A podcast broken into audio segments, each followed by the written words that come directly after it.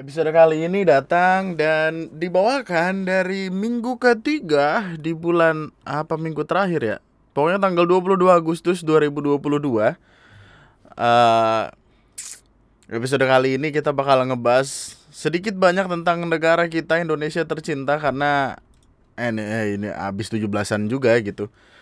Ada banyak hal yang ingin gue omongin. Nama gue Andri dan selamat datang di Lunatic Podcast.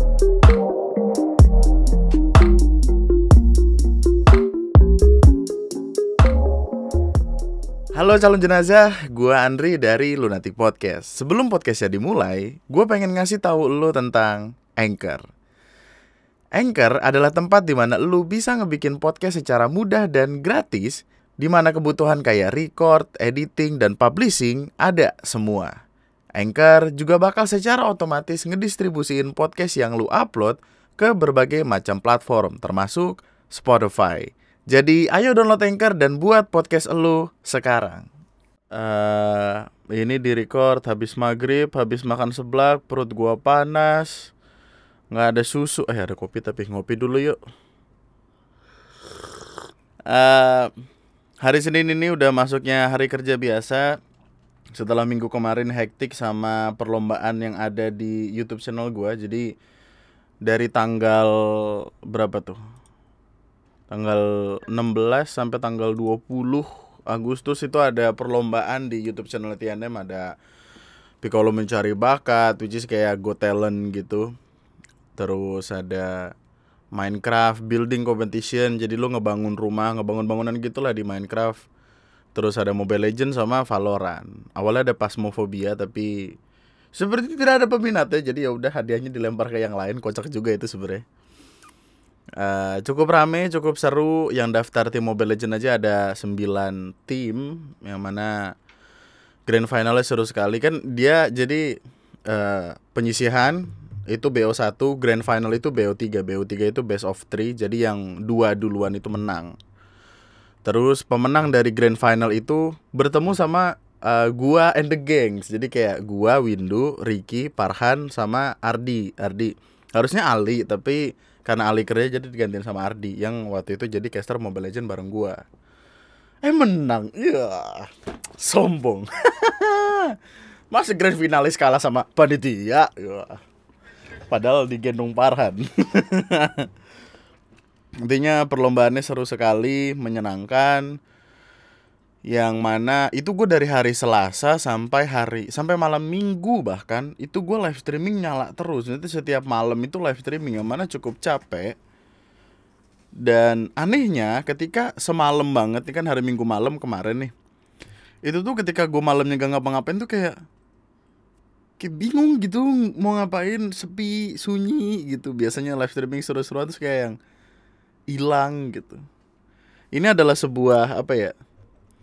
Sebuah materi yang kayak waktu itu dikasih tahu gitu. Jadi kalau lu pengen ngebikin sebuah kebiasaan lakuin itu berturut-turut katakanlah 18 hari berturut-turut kemudian ketika nanti di hari ke-19 lu nggak ngelakuin itu lu akan merasakan perasaan berdosa gitu-gitu. Tapi gue ketika nggak ada streaming langsung mau ngapain bingung. Nah akhirnya, aduh ya Allah mules lagi. Orang ada orang nge-podcast mules banget jadi kan malamnya itu gue kayak nggak karena nggak ngapa-ngapain terus gue bete terus gue pengen nyemil gue keluar lah. Nyari uh, jajanan. Gue pengen beli tahu. Jadi di sini tuh ada tahu gitu. Tahunya kayak tahu bu kayak bu, bukan tahu Sumedang pokoknya tahu yang crispy gitu di luar tapi dalamnya masih fluffy gitu. Apa? Tahu. Iya tapi di sini disebut tahu go merek kayaknya itu. Pokoknya itu gede gitu pokoknya uh, tahunya gede. Semonas. Wah, susah dong ngabisinnya. Pokoknya tahunya gede. Nah terus itu tuh lama. Jadi goreng dulu gitu. Dan gorengnya tuh ada setengah jam 45 menit tuh gue yang merenung diem. Ngeliatin sekeliling. Uh, terus gue kepikiran mau bikin podcast. Niatnya itu sehabis dari balik beli tahu itu bikin podcast. Tapi kayak Lu tau gak sih ketika lu ada di luar malam-malam udaranya dingin banget karena kerasa pengen hujan tapi nggak hujan.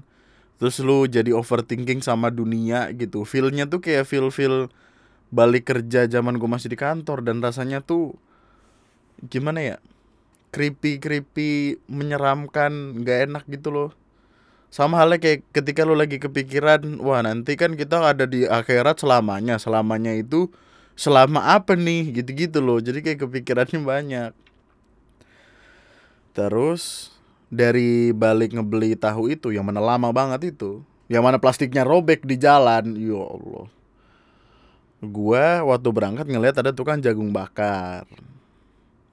Terus ngeliat tukang jagung bakar waktu dateng tuh abangnya sebenarnya udah ada yang jadi gitu tapi gue bilang kayak bikinan baru aja bang nggak apa-apa gitu terus waktu diolesin gitu gue ngeliat anjing ini jagung gue diolesin bumbunya pakai kuas cat bangsat gitu.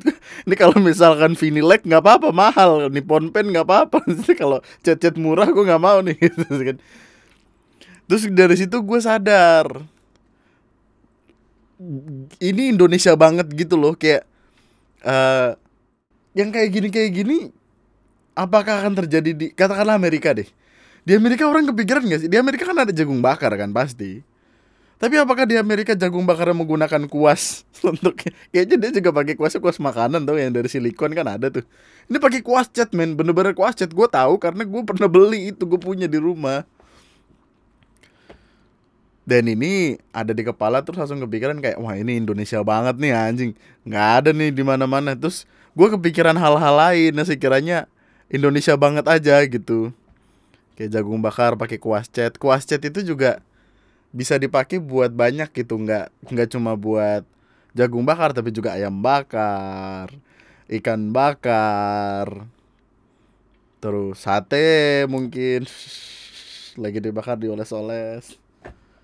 Ada masanya ketika gue sekolah ketika Idul Adha uh, kan banyak dapat daging tuh biasanya anak-anak bakal ngumpul terus bakar-bakar dan setiap bakar-bakar itu ya kita langsung menuju ke material untuk nyari cat itu kuas cat tuh krusial men dalam bakar-bakar gitu apalah kayak alat-alat masak ah berak sama aja kuas cat dari bulu sapi nggak sih bulu sapi bulu kuda bulu kambing sapi ada bulunya Eh sapi ada bulunya. Kuas cat tuh dari mana ya? Coba deh kita lihat. Kuas cat dibuat dari Hah? Cara bedakan kuas dari plastik atau bulu babi. Hah? Kalau misalkan gue pakai yang kuas bulu babi haram dong kan makanan gue. Gimana sih? Eh, bulu babi tuh halal tau. Bulu babi bukan bulu babi bukan bulu babi di laut. Meski terlihat sederhana, tapi bagi umat muslim hal ini harus jadi perhatian utama. Pasalnya jika kuas tersebut dari bulu binatang khususnya babi, maka itu akan mempengaruhi kehalalan makanan yang diolah. Melda Caidar selaku Head of Operation Kampung Bakery Indonesia mengatakan kuas berbahan bulu kemungkinan terbuat dari dua bahan, yakni plastik atau bulu binatang. Kuas yang bulu biasanya berbahan plastik atau bulu binatang. Nah, kalau bulu binatang biasanya yang dimanfaatkan bulu babi. Tentu ini harus jadi perhatian utama terlebih kita yang muslim. Tapi ya anggaplah anggaplah itu normal ya. anggaplah ini bukan yang bulu babi paling bulu orang gitu atau ada bapak-bapak jenggotnya dicabut, kumisnya dicabut dijadiin kuas boleh lah. Jagung bakar pakai kuas cat, sate pakai jeruji sepeda di Yogyakarta.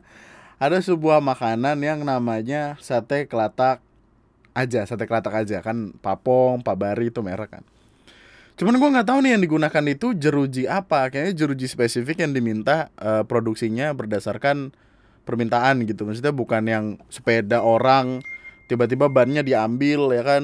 Terus dipotek-potek jerujinya terus diambil. Kesian banget ya. Maksudnya setiap kali mau bikin sate harus beli sepeda dulu kan PR ya? Atau dari tukang loa kita nggak tahu. Tapi itu emang dari jeruji gitu dan dimaksudkan sepertinya ya. Ini gua gua belum tahu pasti tapi kemungkinan besar besi itu kan mengantarkan panas. Jadi ketika daging itu dimasak maka bagian dalam dagingnya itu jadi ikut e, matang juga. Karena kan biasanya kalau sate-sate yang katakanlah tidak profesional yang bikin itu dalamnya biasanya masih mentah gitu. Masih ada jantung paru-paru. Wah masih hidup dong. Itu namanya kambing guling tapi ada yang pakai jeruji gitu terus aku akuarium tempat buah. Terus semalam semalam setelah beli jagung tuh gue kayak kiri kanan gue liatin tuh. Uh, wah ini ada tukang buah nih tiba-tiba nih. Yang mana cukup aneh malam-malam ada tukang buah. Makanya gue kayak ngapain tukang buah malam-malam? Aja tukang buah masih siang malam-malam mah buru shift tiga kata gue tapi ada tukang buah gitu. Terusnya udah yang diingat pasti tukang buah adalah akuariumnya akuarium buat diisi buah nih itu buah kalau dikasih air buahnya jalan. Iya. Gitu gitu gitu gitu gitu gitu buahnya gerak aja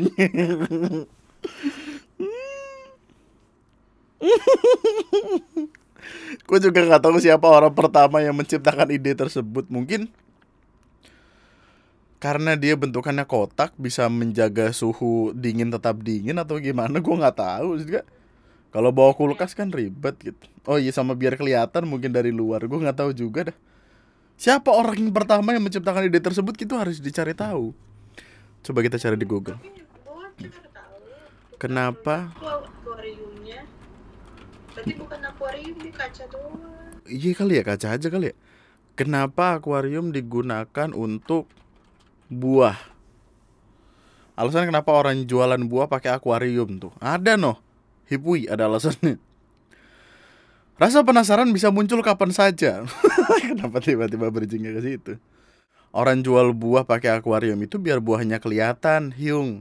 Kalau pakai box nanti dikira barang selundupan. Ya Allah. Tekstur kaca yang mudah berembun dan basah bikin buah terlihat segar dan S3 marketing Harvard. Oh. Oh, eh, podcast ini berisi pendidikan loh by the way. Jadi kenapa digunakan akuarium? Karena akuarium itu ketika ada air atau apa itu kan akan berembun, menghasilkan embun. Ketika embunnya itu terkena pada buah, buahnya akan terlihat lebih mengkilap-kilap terus glossy glossy glowing glowing terus kelihatan lebih fresh gitu loh. Ketika es batu dalam akuarium menyublim, Kaca seketika basah karena embun. Nah, momen inilah yang bikin visual buahnya makin menarik, terlihat sangat segar anjay. Lagi pula kalau penjual ikan keliling pakai akuarium apa nggak repot bawanya? Iya juga aneh banget ya. Tukang buah pakai akuarium, tukang ikan pakai plastik. Kata nanti diputar-putar gini, negara lu nih. lu lu beli cupang dah. Beli cupang kan ditaruh di plastik, ada plastikan sendiri, gelembung gitu. Ikan ditaruh plastik satu-satu biar gampang dilihat. Kalau ditaruh di akuarium jadi rame banget, susah buat mantau. Bagus. Ya masuk akal. Tapi di resto-resto mahal ada akuarium ikan. Ya resto mahal kan ikannya stay di sana bisa dilihat, dipilih. Wah mau ini. Gue sampai sekarang pengen nyobain lobster yang gede-gede gitu terus dibakar gitu loh.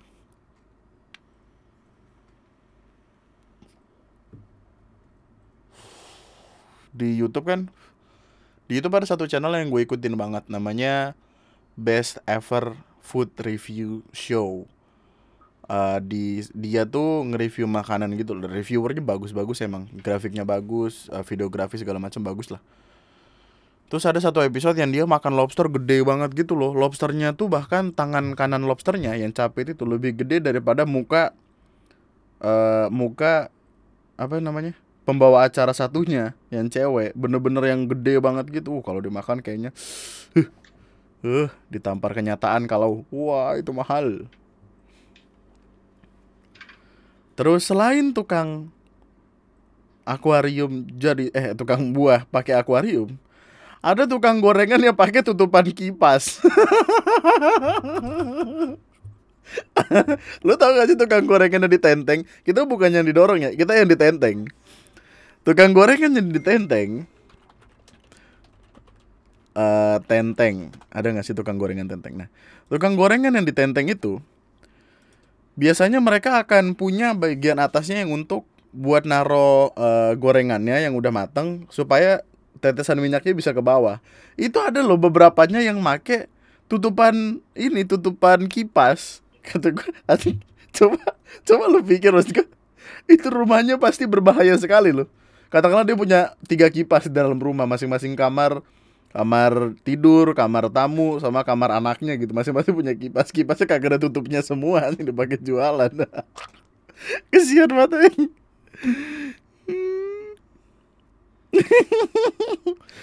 gue aduh seru banget nih nih nih nih, nih. aduh lu nggak bisa lihat fotonya ada sih fotonya nih kalau yang di YouTube ada bisa ngeliat dia tuh bener-bener pakai tutupan kipas tapi tutupan kipasnya yang yang apa kipas-kipas yang solid gitu loh. Solid anjing ata kali. Zaman sekarang mungkin tinggal dikit kali ya. Cuma cuma beberapa orang yang ngelakuin gitu. Karena toh tukang gorengan yang digendong itu udah jarang juga. Biasanya sekarang pakai gerobak nih yang kayak gini. Tapi ketika gue bocah itu tuh menarik sekali gitu untuk melihat kayak uh, tatakan gorengan tapi di bagian bawahnya ada tulisan kosmos. Ya kan seru ya. Ada kosmos. Ada apa lagi sih? Wadesta. Kosmos wadesta kosmos itu mah. Eh, seru banget deh. gorengan tuh sebenarnya eh, gorengan tuh ada nggak sih di luar negeri? Bakwan gitu bala-bala aci singkong goreng ada di luar negeri yang jual orang Indonesia juga aja Maksudnya Aci Nih gue punya pengalaman dah sama Aci Brengsek dah. Jadi kan Gua tuh waktu itu lagi sama Windu Lagi muter-muter aja nyari makanan enak Nyari sesuatu yang Sekiranya bisa gegares lah gitu Buat gegares. Waktu lagi beli nasi padang Baliknya tiba-tiba ngeliat ada tukang gorengan. Tukang gorengan ini dia jualan Aci Aci aci yang digoreng tahu cireng. Gimana sih warnanya putih itu loh yang biasa ada tukang gorengan.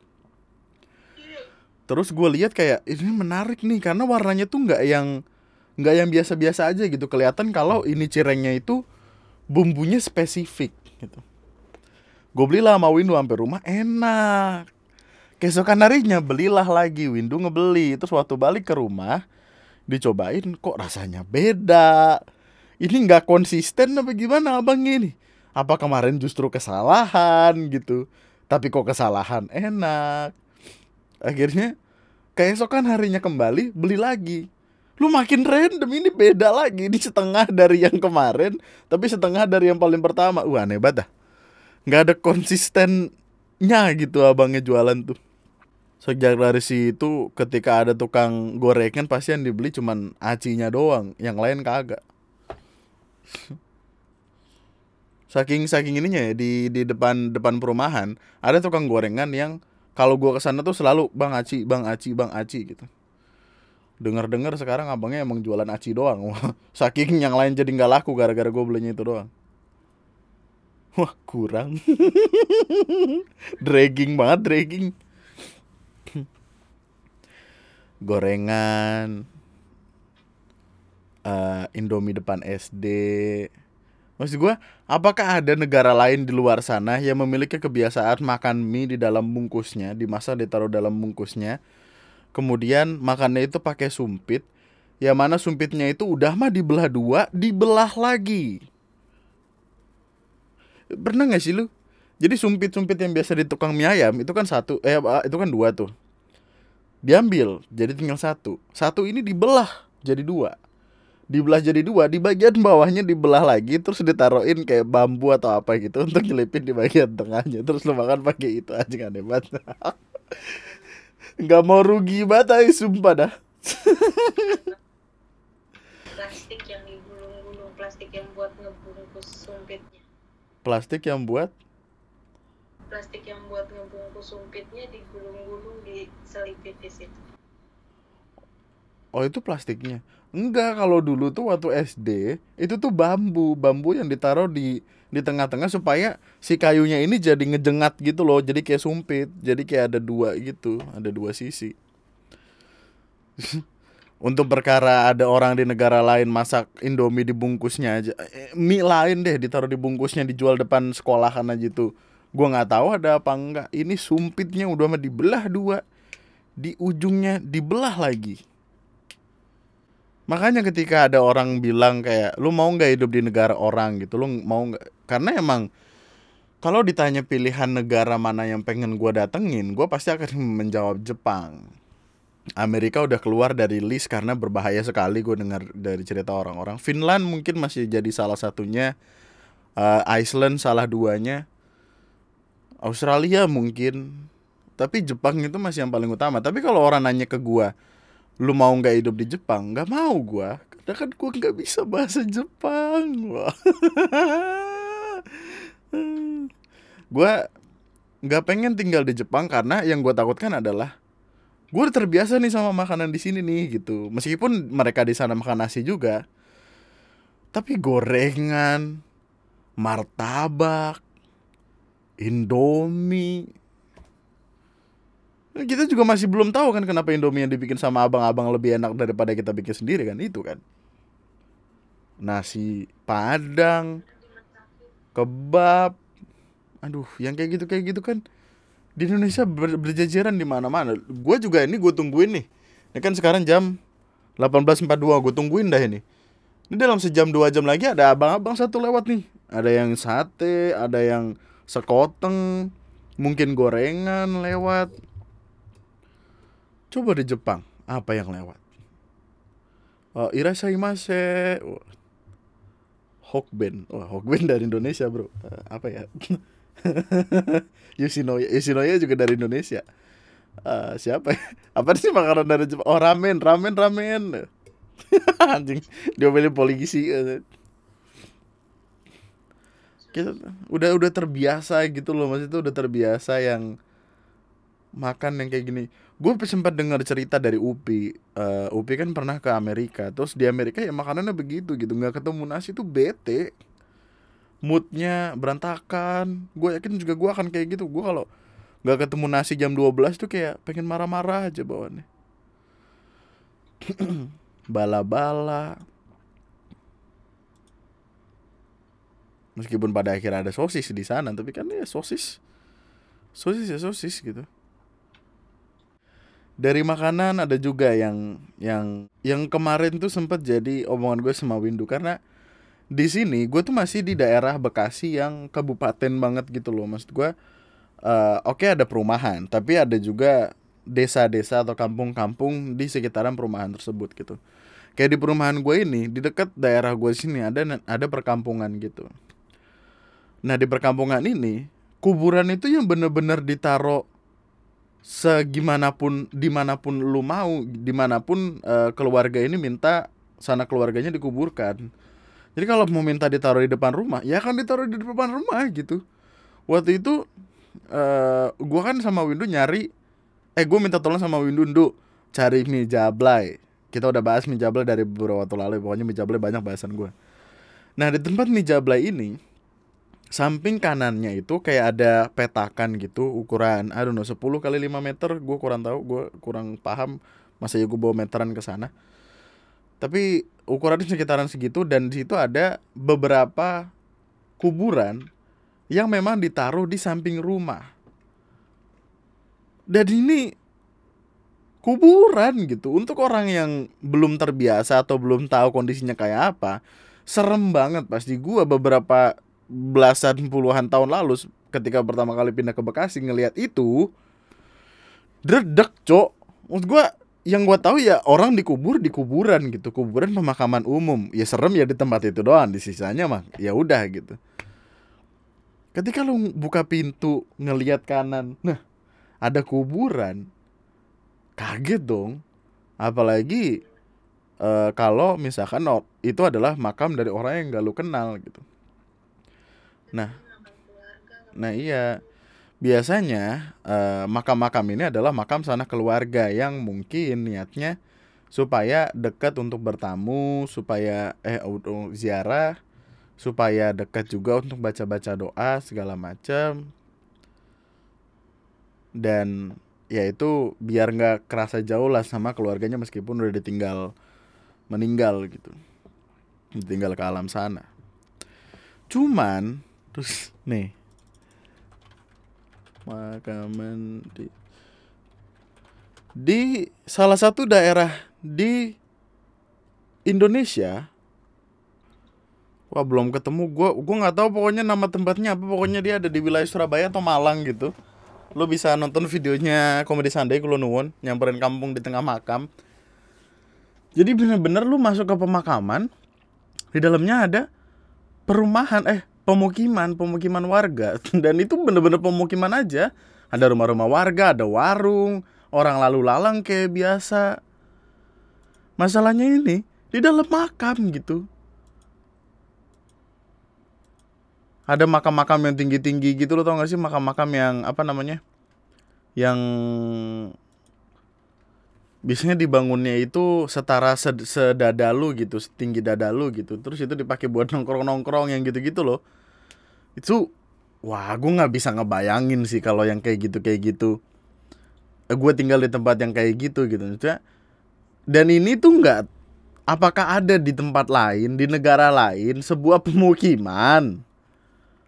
Ada di tengah kuburan? Mungkin ada. Tapi itu random sekali men. Coba lu bayangin, lu lagi ngedeketin seorang cewek. Cewek ini cantik sekali. Lu ajak dia jalan, lu WhatsApp-WhatsAppan, DM-DMan Facebook, Instagram. Uh, terus lu nonton makan sama dia tiba-tiba waktu lu anterin pulang lu turuninnya di depan pemakaman apa yang terlintas di kepala lu pertama kali ketika lu kepikiran kayak loh kok turun di sini? Ini kan kuburan. Terus lu lari kabur gitu. Eh tiba-tiba orangnya masih nge WhatsApp katanya. Mas makasih ya hari ini. Loh kamu asli gitu? Asli mas emang aku tinggal di pemakaman. Lucu banget dah. pokoknya ini tuh jadi pertanyaan gua.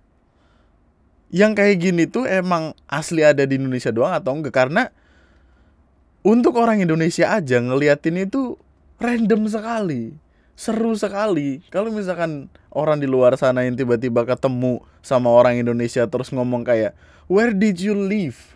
Where do you live? Oh I live uh, in cemetery cemetery cemetery huh? Huh? You dead already? Hmm. oh tiba-tiba orangnya lari. Wah aku ketemu mayat Tapi gue yakin di Indonesia ini masih banyak makam-makam yang ditaruh di sekitaran rumah gitu. Orang waktu gue kerja itu setiap hari kan gue akan lewat di jalan yang sama, maksudnya berangkat dan pulang itu lewat jalur yang sama. Dan di jalur tersebut ada satu rumah, rumahnya cukup gede. Terus di depan rumah itu ada makam. Dan setiap gue berangkat pasti ada yang ngedoain, ada yang duduk di sana terus baca doa gitu terus ketika gue pulang juga masih ada yang doain di sana. Jadi mungkin itu dimaksudkan demikian gitu supaya ngirim doanya cepet gitu. Gampang terus bisa juga merasakan uh, masih bisa tinggal sama sanak keluarganya yang gitu-gitu loh. Dan itu Indonesia sekali itu. Penjajahan Eropa nongkrong. Ini penjajahan Eropa apa ya? Oh jadi jadi kan gue punya tutor bahasa Inggris ya namanya Jack. Jack ini uh, dari UK gitu, British, British. Uh. Tapi Jack ini cerita ke gua kalau uh, eh kami ngobrol-ngobrol gitu lah, terus gua nanya, "Lu yakin Christopher Columbus itu adalah orang yang nemuin Amerika?" Uh, terus Jack juga punya pikiran sama kayaknya enggak deh maksudnya benua segede itu masa iya cuman baru dia doang yang nemuin gitu-gitu terus dari situ ngebahas tentang perkara Europe dan segala macamnya gue sempat nanya Indonesia kan dijajah nih, maksudnya dijajah sama Portugis, dijajah sama uh, Belanda, dijajah sama Jepang gitu. Katakanlah Portugis itu masih Eropa gitu. Waktu itu gua awam banget ya, ini koreksi aja kalau salah. Tapi yang di pikiran gua ya Portugis itu bangsa Eropa juga gitu. Terus gua ngatain dia kayak lu ngejajah berbagai macam bangsa untuk ngambil rempah-rempah dan segala macam, tapi kenapa makanan lu hari-hari sandwich, hari-hari sandwich gitu terus dia kayak men gue nggak tahu men. Gue nggak tahu men. Tapi emang ya gitu tiap hari makanannya blend gitu. Maksudnya hambar hampa gitu. Nggak yang banyak cita rasa dan segala macamnya kalau perbandingan antara UK sama India itu jauh banget. India tuh uh, rempah-rempahnya banyak banget. Kayak kare kari kare kari kari yang paling enak kan justru datang dari India kan.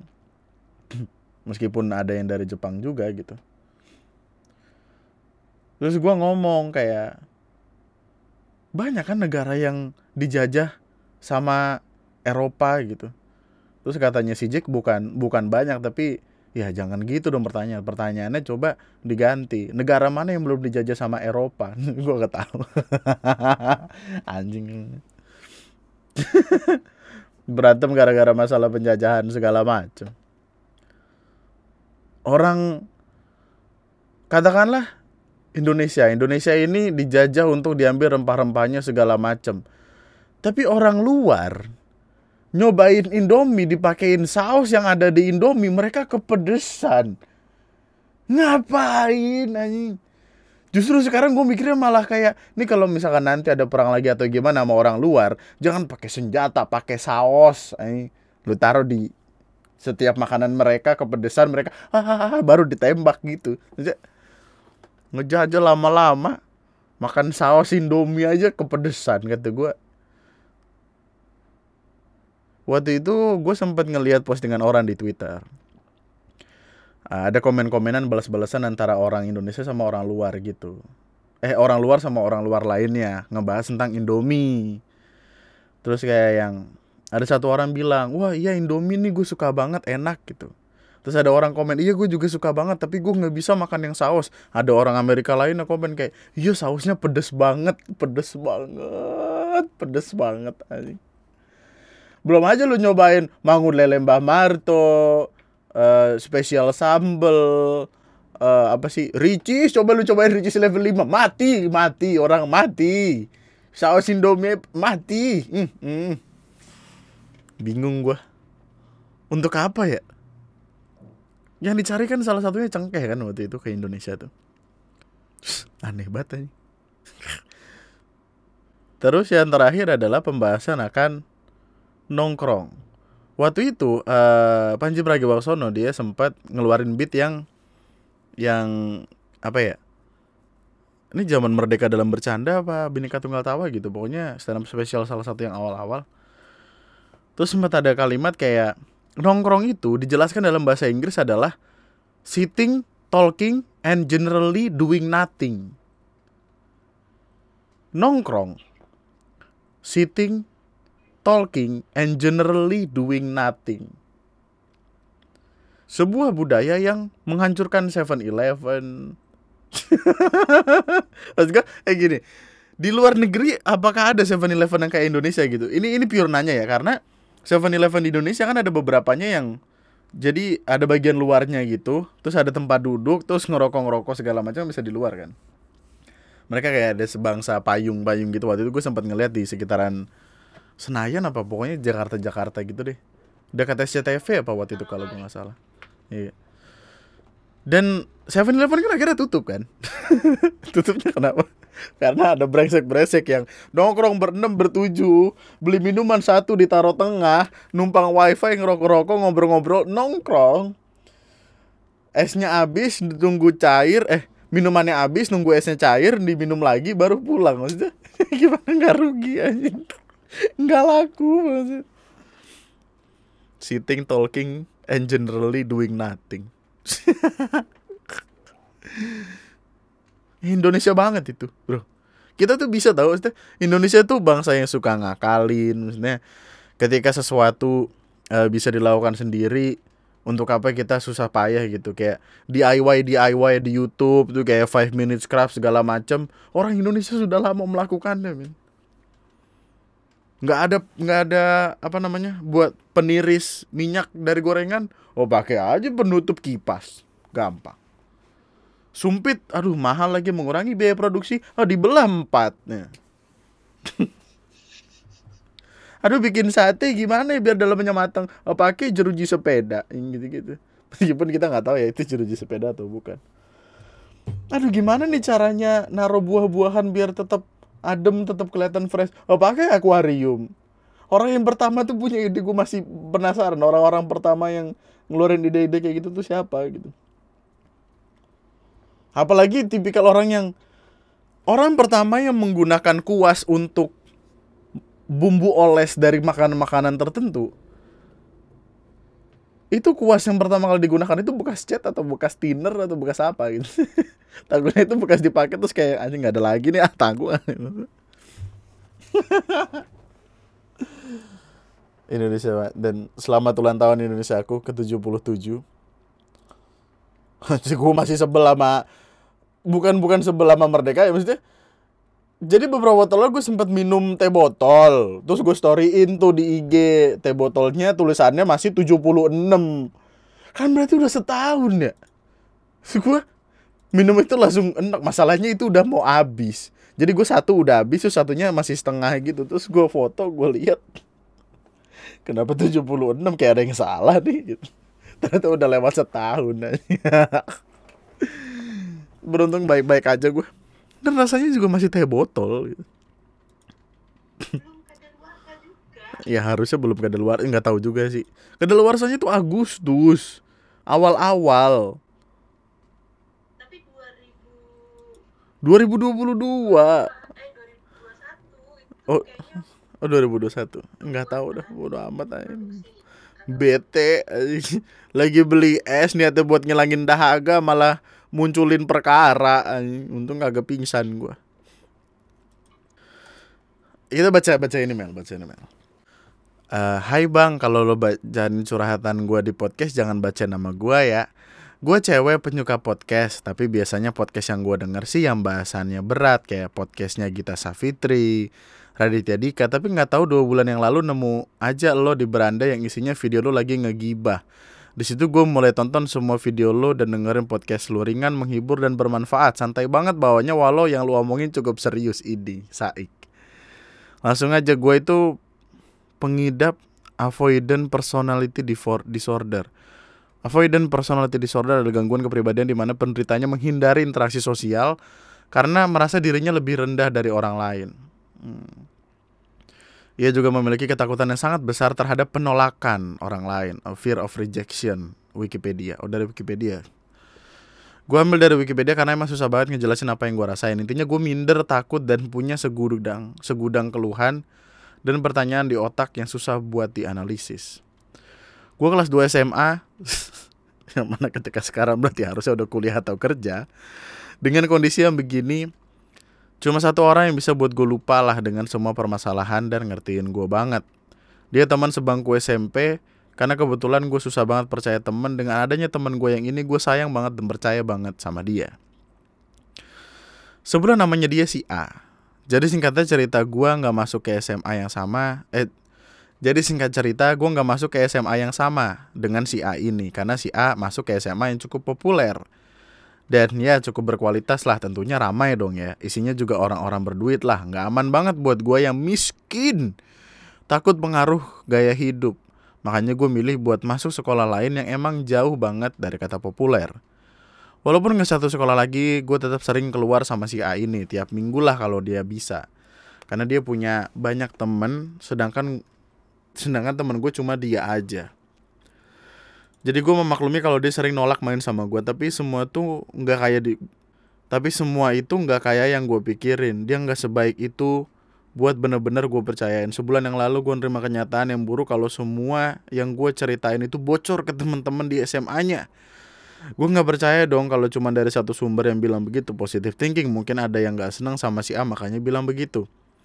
Tapi enggak hampir bener-bener semua temennya dia yang kesannya deket pun bilang banyak dia ngejelekin gue di belakang dan nusuk gue banget lah faktanya wow temen fuck temen fuck you Bahkan semua temen tongkrongannya bilang hal yang sama dan nyuruh gue jauhin aja karena busuk banget dia kak. Kalau kata lo sih berak banget. Asli gue nggak pernah sampai DM chat WA orang banyak dalam satu hari, tapi hari itu semua gue curhat. Tapi enggak, hampir bener-bener semua temennya dia yang kesannya teman deket pun bilang banyak dia ngejelekin gue di belakang dan nusut gue banget faktanya. Bahkan semua temen tongkrongannya bilang hal yang sama dan nyuruh gue jauhin aja karena busuk banget dia. Kalau kata lo sih berak banget. Asli gue nggak pernah sampai DM chat WA banyak orang dalam satu hari, tapi hari itu semuanya gue chat dan cari nomornya sendiri dong. Karena gue takut buat gerak, gue nggak tanya nih bang ke temen gue si A bener atau enggaknya. Selama sebulan ini pun gue nggak ajak dia main dan ngehubungin dia. Dia juga bener-bener nggak ngehubungin gue sama sekali. Kerasa sih dia nggak peduli sama gue. Padahal dulu ya tiap hari ada aja yang dibales ya ada aja yang dibahas di chat cerita apa gitu di telepon ketemu berjam-jam kasih gue masukan bang sekarang bener-bener hancur dan sepi banget hidup gue waduh makasih bang terus buat podcast ya selalu sehat uh, di dalam hidup akan ada teman-teman brengsek Tidak satu, tidak dua, tapi banyak. Bahkan mungkin di cerita orang lain kita lah yang brengsek di mata mereka. Dan itu subjektif. Cuman apa ya? lu pernah denger gak sih kayak ketika ketika lu cerita ke orang lain ceritanya dia eh ketika lu cerita ke orang lain terus lu bilang kayak jangan kasih tahu siapa-siapa ya. Jangan kasih tahu siapa-siapa itu tuh masih tergantung. Apakah dia punya pacar atau enggak? Apakah ada temen yang lebih dekat dari dari elu dibanding eh apakah ada temen yang lebih dekat sama dia dibandingkan elu yang gitu-gitu loh. Ya nggak apa ya? Nggak nggak segampang itu kalimat jangan bilang ke siapa-siapa. Maksudnya ha, ceritalah hanya ketika lu siap cerita itu bisa bocor. Ketika lu nggak siap cerita itu bakal kesebar ke mana-mana. Jangan dulu gitu. Beda cerita kalau emang orang ini tuh stress reliefnya lu gitu. Maksudnya dengan cerita ke dia lu bisa tenang dan lu bisa percaya orang ini sepenuhnya. Tapi ya itu masih tidak bisa menghilangkan fakta bahwa dia mungkin punya teman lain dan rahasia lu bisa hilang begitu saja. Gue sering kali punya gue bahkan masih punya pengalaman hmm, saya punya tunangan. Tunangan saya ini pernah punya teman dekat sekali tapi kemudian hancur. Gue punya temen temen deket banget. Ya Allah apa aja gue ceritain ke, ke dia gitu. Tapi ketika pada akhirnya hancur ya udah ceritanya hilang semua. Dan itu perkaranya kalau misalkan lu nanya kasih masukan bagaimana sekiranya? Jangan. Jangan percaya siapa pun. Cara terbaik untuk menceritakan sesuatu yang tidak seharusnya diceritakan ke orang karena takut akan dibagikan adalah dengan anonymity jadilah orang yang tidak tahu siapa lu. Maksudnya jadilah anonimus. Orang nggak tahu siapa lu. Kayak gini dari discord gua eh bukan di discord. Waktu itu gue punya line grup line gitu. Bukan grup. Official account di line. Jadi siapa pun boleh ngechat di situ random. Nggak ketahuan. Dan ketika lu ngechat di situ apa pun cerita lu bakal didengerin gitu. Mungkin temukanlah tempat-tempat kayak gitu kalau lu masih nggak yakin temen lu satu ini baik banget. Masalahnya kan kita nggak bakal bener-bener tahu dia sebelum akhirnya kenal setahun dua tahun tiga tahun lima tahun kan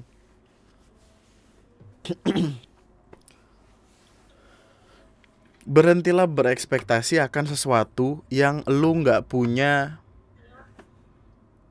uh, kemampuan untuk atur itu. Kalau punya kalau lu bisa mengatur itu ya taruhlah kepercayaan lu di sana. Tapi kalau lu nggak bisa ngatur itu ya, ya jangan gitu. Sudah semenjak kapan tahu gua ya udah berhenti aja percaya sama orang gitu kecuali orang itu pada akhirnya karena lu sampai mati itulah fungsi pasangan di sana kan gitu. ini adalah episode lainnya dari cerita orang lain hancur karena ekspektasinya sendiri berharap kalau temannya baik banget yang padahal tidak itu kan wujud ekspektasi gitu. itu kan wujud pembuktian kalau berekspektasi sama makhluk hidup lainnya itu akan ngebikin lu kepusingan sendiri. Untuk nge-prevent nge-prevent itu dari dari awal ya. Masalahnya dia punya ini nih avoidant personality disorder yang mana pasti ngindarin interaksi sosial gitu. Dan ketika udah mah berusaha udah mah punya permasalahan itu sekalinya percaya sama orang dihianatin. Wah makin makin itu makin sulit banget itu untuk balik ke core gimana lu seharusnya bersosialisasi. Pilihannya adalah yang mau lakukan yang mau lu lakuin sekarang apa gitu kan. Maksudnya dijadiin pelajaran atau dijadiin pembalasan. Tapi kan kalau pembalasan artinya lu akan siap mendapatkan satu musuh baru gitu. Ah! Men gue semakin mempercaya kalau siapa pun yang ada di dunia ini itu orang aja nggak ada orang baik nggak ada orang jahat. Adanya orang orang kadang baik orang kadang jahat. Tergantung situasi tergantung kondisi tergantung toleransi. Situasi kondisi toleransi. Kalau disingkat oh sikon uh, terus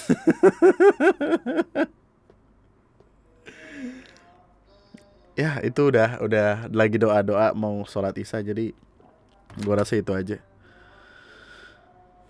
Jangan taruh kepercayaan lu 100% kepada seseorang. Taruh 50% aja supaya 50% sisanya bisa lu pakai buat merbaikin diri lu hidup lu nantinya sendiri. Supaya dengan tanpa adanya dia lu akan tetap baik-baik aja. Pelajaran aja itu. Kalau lu masih kelas 2 SMA anyway ketika ngirim email ini maksudnya semakin dewasa semakin bertumbuh semakin punya banyak temen ruang lingkup lebih luas. Jadi lu akan bisa nemuin apa pun yang sekiranya bisa jadi pelajaran. Itu kan salah satu fungsi sekolah itu kan? Makanya waktu ada sekolah online itu gue ragu gitu apakah mereka dapat interaksi kayak gini yang dikecewakan temen yang disakiti hati sama oh, pacar baru sebulan dua bulan untuk kemudian dijadikan pelajaran gitu apa pun itu baik-baik semuanya. Kita ketemu lagi minggu depan. Masih dengan podcast yang sama respect respect. Nah itu aja.